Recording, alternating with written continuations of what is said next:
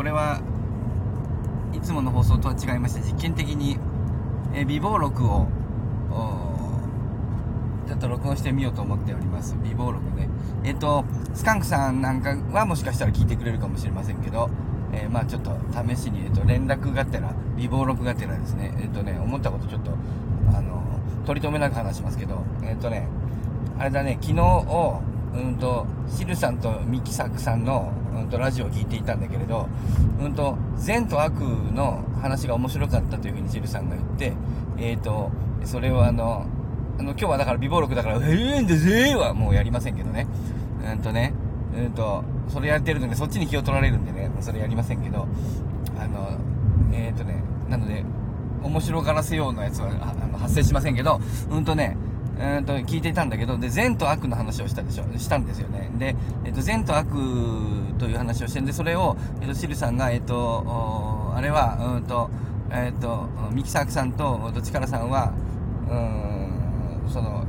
怖いと言ったけど、私は怖くないと。私はそっちの方がいいと善と悪が自分にとって有利自分にとって不利と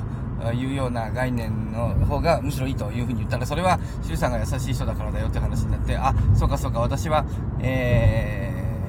ー、性善説的にもの善を捉えてるのねとおっしゃったんだけど善と悪の話をしてるのに性善説の話がおかしいでしょで、えーと、それはね、えーと、性善説という言葉が、えーと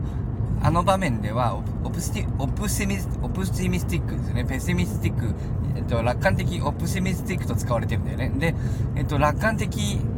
であるということを性善説的にというふうに語られていたんだよね。でそうすると、うんと、彼女はその段階で、うんと、みんなはそれで納得していたんだけど、つまり、うんと、性善説、小生まれながら、えっ、ー、と、善なるものというのを楽観的というのと言い換えていたということは、えっ、ー、と、楽観的なことが善なるものだというふうに、えっ、ー、と、規定しているわけだよね。なので、えっ、と、僕らはやっぱり知らないうちに、うんと、善と悪というものを、いくつか規定していて、例えば、楽観的であることが、えっと、善で、えっと、悲観的であることが悪だという前提がすでに、えっと、概念の中に入っていて、いるわけですね。で、えっと、これ普通の放送でいけるな。普通の放送でいけるけども、これで始めたからこれでやるかちょっと迷ったけど、えっ、と、なんだっけな。えっ、と、うん、うん、えっ、と、えー、なので、そうだね、えっ、と、ごめんなさい、一回ちょっと止めちゃったんで、普通の放送にしようかと思って止めちゃったんで、ちょっとわかんなくなっちゃった。えっ、と、なので、えっ、と、ペシミ、えっ、と、オプセミスティックな楽観的なものが善というふうに性善説ということで、えっ、と、もうすでに、えっ、と、いつの間にか決まっているんだよね。で、えっ、と、えっ、と、そうしてみると、性善説とか性圧積とか生まれながら、えっ、と、赤ちゃんが、善なるものとして生まれてくるか、悪なるものとして生まれてくるかっていう概念においての善っていうのは、うんと、優しいとか、あの、素直とか、あの、楽観的だという概念に当てはまっていて、えっ、と、性悪説的な、あと悪というものは、えっ、と、悲観的であったり、えー、攻撃的であったり、みたいな、あの、そうだね、意地悪をするっていうことだね。えっ、と、意地悪をする、ということが、あの、そうだね、意地悪をするってことが悪だってことになってるから、なので、だから、えっと、性善説と性悪説ってものがそもそも、えっと、善と悪というものが規定されていないのに合言葉がなぜあるかというと、あの、なのでおかしいじゃないかと、あの、スカンクさん言ったけど、つまりそれは、えっと、だから、えっと、善と悪というものを、とある程度決めてあって、だから、うんと、やっぱ楽観的である、うんあるいは、そうだな、だからあれって、楽観的、楽観的で、えっと、柔和で攻撃しない、意地悪しない、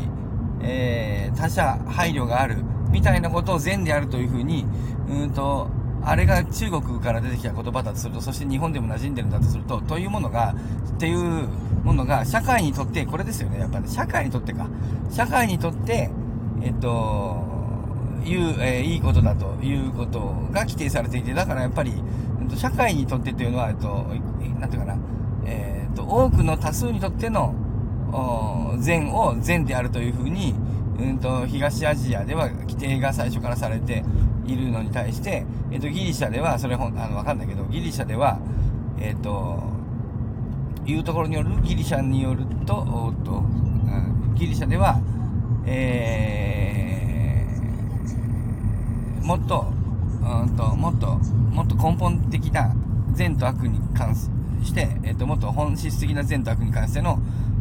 善と悪の定義があって、つまり善と悪っていうのは、もっともっと分解していけば、社会にと言ってるけれども、えっと、社会といっても色々あるわけだし、つまり我々の今の社会にとってはと言ってるに過ぎないわけだから、社会の構造がつまり宗教的なあるいはそういう価値の本質のところが変われば、えっと、我々にとっての我々が変わるわけで、そうすると、えっ、と、善悪も変わるという前提のもとに、うんと、現段階での善というもの、社会での善というものを善と規定した東アジアに対して、えっ、と、ギリシャはもっと、もっともっと純粋な、ピュアな意味での、と人間にとっての善、つまり個人にとっての善というものを善というふうに規定したという違いなのかな？どうですか？えー、個人にとっての善、そうだね、えー、それを社会にとっての善にして、だから、だから性善説という言葉がある。それは楽観的そうだな。とりあえず、とりあえずこんなことかな。そうすると、スカンクさんの、うんと、性楽説というものは、もう、ほんとその楽か。楽というものは基本的に個人的な、あの、感覚で、なので、えっ、ー、と、楽と楽しい、楽と楽しいということを、おそらくだけど、えっ、ー、と、そうだな、スカンクさんは善と考えてるよね、やっぱしね。なので、性楽説というのは、えっ、と、ある種の性善説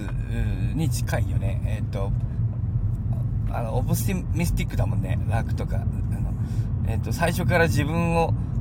傷つけようと思って生まれた。あーと、どうか難しいな。あー、違うか。あそうだ、楽っていうのはもう少しだから善悪とは違う感情の問題だもんね。えっ、と、善悪っていうのは、価値判断の問題だもんね。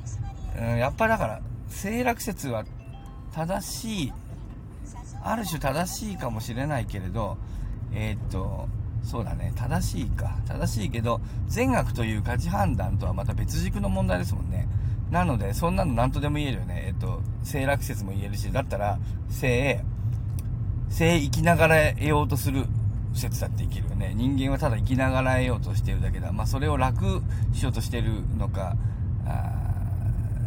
そうだね、生きながら得ようとすることが楽をしてることと一緒かどうかは難しいとこですよね。えー、なので、えっ、と、性善説と性悪説に何か取って変わろうということ自体が概念として少し難しいんじゃないのかな。という取り留めない放送をちょっとしてみました。まあちょっと実験的にやってみましたけどね。さようなら。